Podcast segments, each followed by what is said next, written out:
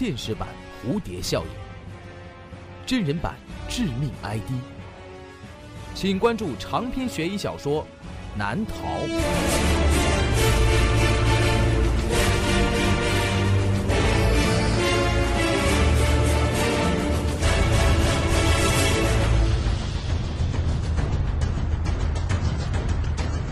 当当、京东、淘宝网上书店均有销售。朱威创作，朱威讲故事。这是一个颇具诱惑的演员招聘面试。苗坚在走廊里排队等候。招聘启事上的标语写着：“请不要错过改变一生的机会。”但是苗坚万万没有想到，这份工作真的改变了他的一生。轮到苗坚面试了，他面带着微笑坐在面试官前。“你叫苗坚？”面试官问着。苗坚卖力的笑着，用力的点头。“嗯，你以演员为人生目标？”面试官接着问。“对，我在剧组工作。那你将来会在连续剧里演出了？”“呃，也也许有机会的话。”苗坚憨憨的笑着。“我们这里不是那种公司。”面试官说：“下个星期五你有空吗？有有空。那你在那天下午的两点十二分左右，在万乐广场和一个戴着茶色围巾的人碰面。遇到他之后，你就说这句台词就可以了。”说完，面试官交给了苗坚一张纸，上面写着“万乐广场”，编号 A C 二四八，然后下面标好了两个人的对白。呃。这个是电视剧吗？苗坚兴奋地问。“不，不是电视剧。那是电影？不，也不是电影。那有有摄像机吗？不，没有摄像机。啊？怎么？你不坐吗？呃，坐坐坐，我我坐。距离苗坚面试的第二个星期五的下午两点十二分。”苗坚站在万乐广场上，他在左右的观察着，还真的没有摄像机呀。苗坚想，茶色围巾，茶色围巾。苗坚在广场上寻找，没多一会儿，他看见有一高一矮两个男人走向了自己，应该是这两个人了。苗坚想，他迎了上去，好久不见了。戴茶色围巾的人先开口了。最近怎么样？听说你又在找工作。那个男人说的是苗坚剧本上的对白。哦，是好久不见了。苗坚说。哦，对了，我们那个熊老师，眼镜熊，他今年退休了。记得上学的时候他对我们很好，我就想找份老师的工作。这样啊，那你今晚给我打电话吧。哦，我还有事儿，先走了，再见。好，再见。苗坚说。两个人走后，苗坚站在原地。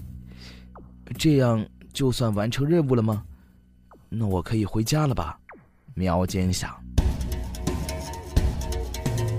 本故事由诸位编辑制作并讲述，这个故事的名字叫做《台词人生》。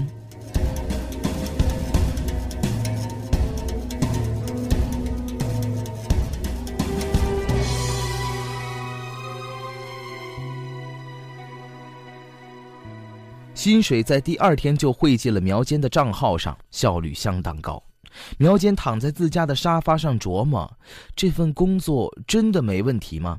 可是看着这已经到账的钞票，苗坚还是决定继续这份怪怪的工作。每天都会有新的剧本交给苗坚，每次都是不同的地点，碰到不同的人，交流一些不痛不痒的话，每一句话都记录在剧本上。这些剧本包罗万象，什么都有：去饭店点餐的对白，街上偶遇的对白，公交车上与老友碰面的对白。对白乏味，但也很简单。有一天，在咖啡馆里，苗坚等待着自己念台词的时间到来。而就在这个时候，苗坚身旁的一位老人对服务员说了一句话：“今天的咖啡很不错。”说完，老人离开了咖啡馆。而苗坚偶然间发现自己眼前的一个空烟盒上就印着这样一句话：“今天的咖啡很不错。”苗坚疑惑着走出了咖啡馆，他要念自己的对白了。这次的地点还是在万乐广场，而就在这个广场上，他的搭档也朝他走了过来。那是一个年纪在五十岁上下的老人，衣冠楚楚，颇有风度。苗坚首先过去打了招呼：“好久不见了，您是电视台的陈海林先生吗？”突然间，广场上的人全部都停下了脚步，转过脸来看着苗坚。苗坚被吓傻了，原地转了一圈，盯着周围的人。周围的人无一例外，全部都一动不动，把目光投在了苗坚的身上。你念错了，对面的老人提示苗坚。苗坚偷瞄了一下手里的本子，该死，那上面写的根本就不是陈海林，而应该是陈海森，自己是记错台词了。苗坚重新揣好剧本，一字一顿的重新念对白：“你是电视台的陈海森先生吧？”念对台词了，广场上的人又开始继续走动，去做自己的事情了。不是，你搞错了。对面的老头说着走了，留下满是疑惑的苗坚站在原地。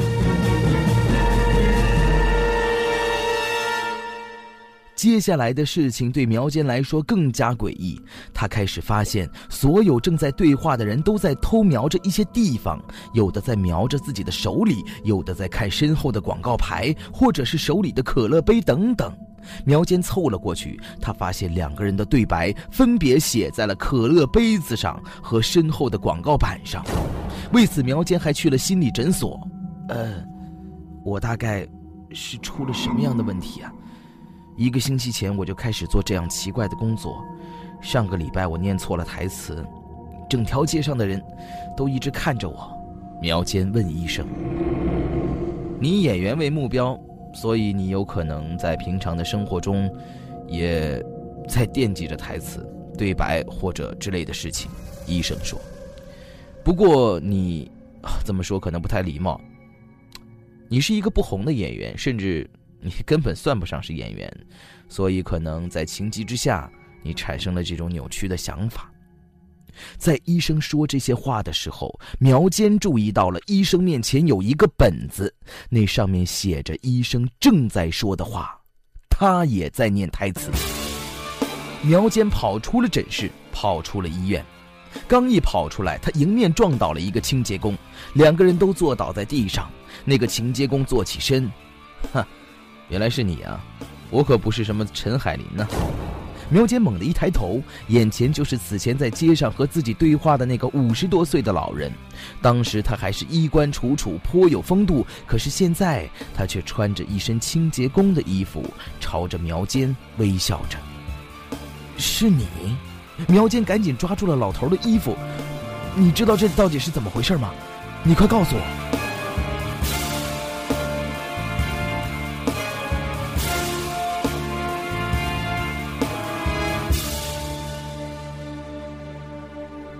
在老头的家里，两个人面对面的坐着。怎么？原来你还没有发现啊？老头说：“这其实没有什么大惊小怪的。你有没有注意到，其实每天新闻里面的主持人说的话都差不多。你上班开会时，部门经理说的话也都是大体相同。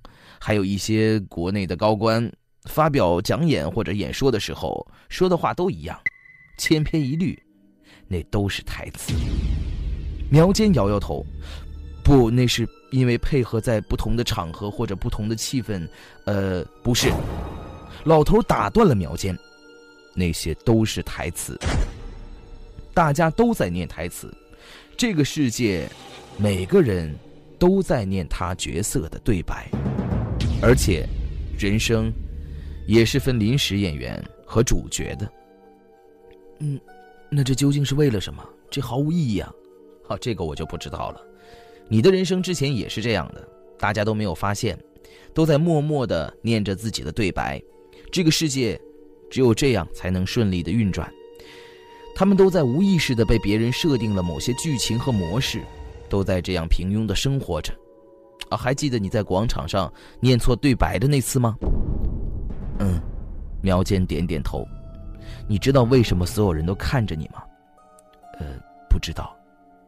那是因为你变得跟他们不一样了，人们不会接受身边的人跟他们自己不一样的。大家都喜欢彼此之间差不多，枪打出头鸟，说的就是这个意思。不过在某种程度上来说，你跟我和他们都不一样，我们会被别人派发很多的角色，饰演不同的人物。我认为说话这事儿，就是靠自己的想法，想说出来就说了。呃，这样不行吗？苗坚问。不行，老头斩钉截铁，这就是人生的规则，或者说这是某个群体的规则。那你今天现在跟我说的话也是台词？啊，这些不是，而且我也从来没有被分配过这么多的台词，我的人生。只是一个临时演员，啊！不过现在就不一样了。老头从怀里拿出了一个剧本，他翻开了那个剧本。看来我这个临时演员得到重用了。今天晚上我是主角。老头说着站了起来。哼，你得到什么角色？苗坚问着。呃，是保洁员的角色。老头说着，开始念起对白。我的一生。三十年来，每天都把市政府地板擦得很亮。我可听不出来这是什么主要的角色。苗坚取笑着老头你等着看吧。”老头满意的微笑着。当晚，苗坚回到了家，在家的信箱里，他拿出了一个信封，那是一个剧本，是公司邮寄过来的。剧本的封面写着“目击者”。苗坚翻开本子。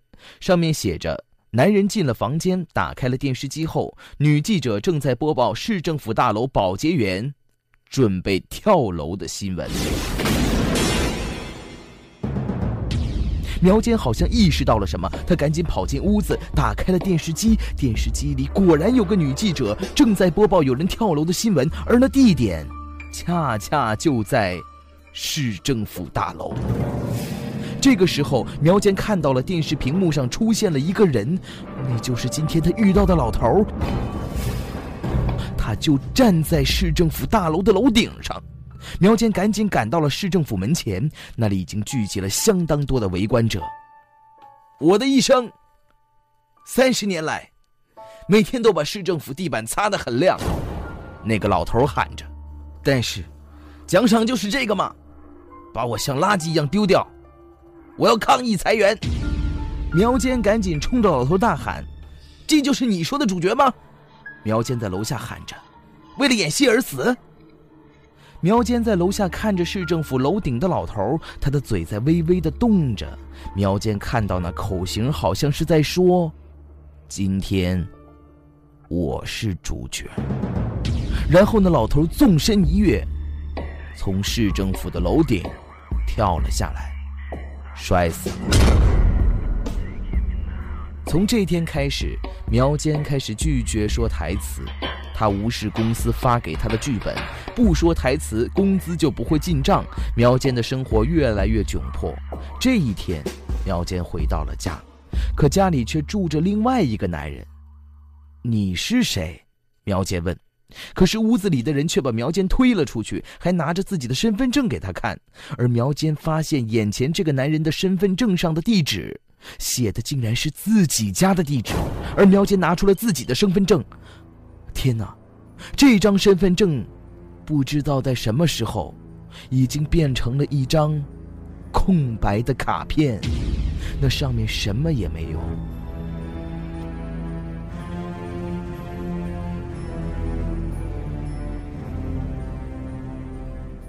只要不说台词，所有人都不愿意跟苗坚交流。他没有办法购物，没有办法吃饭，所有的商店都不做苗坚的生意。苗坚走投无路，没有办法，他又回到了公司。求求你给我，给我台词。苗坚向面试官请求着。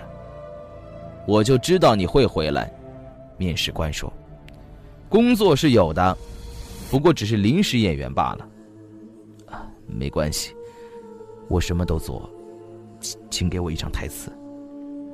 一张是不够的，面试官说着，拉开了身后的一扇布帘儿。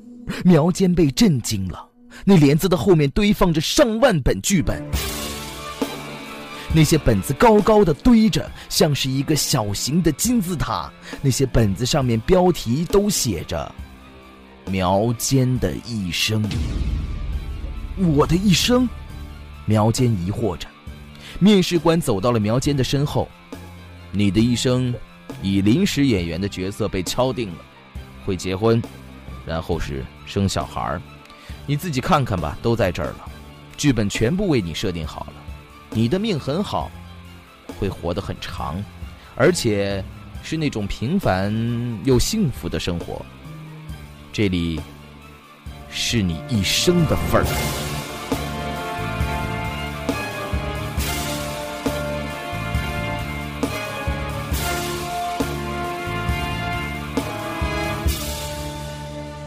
人生的道路很现实，想要跟别人不一样的前提，就是要和那些碌碌无为的人区分开来，否则，你就只能得到属于你的台词，一生的份儿。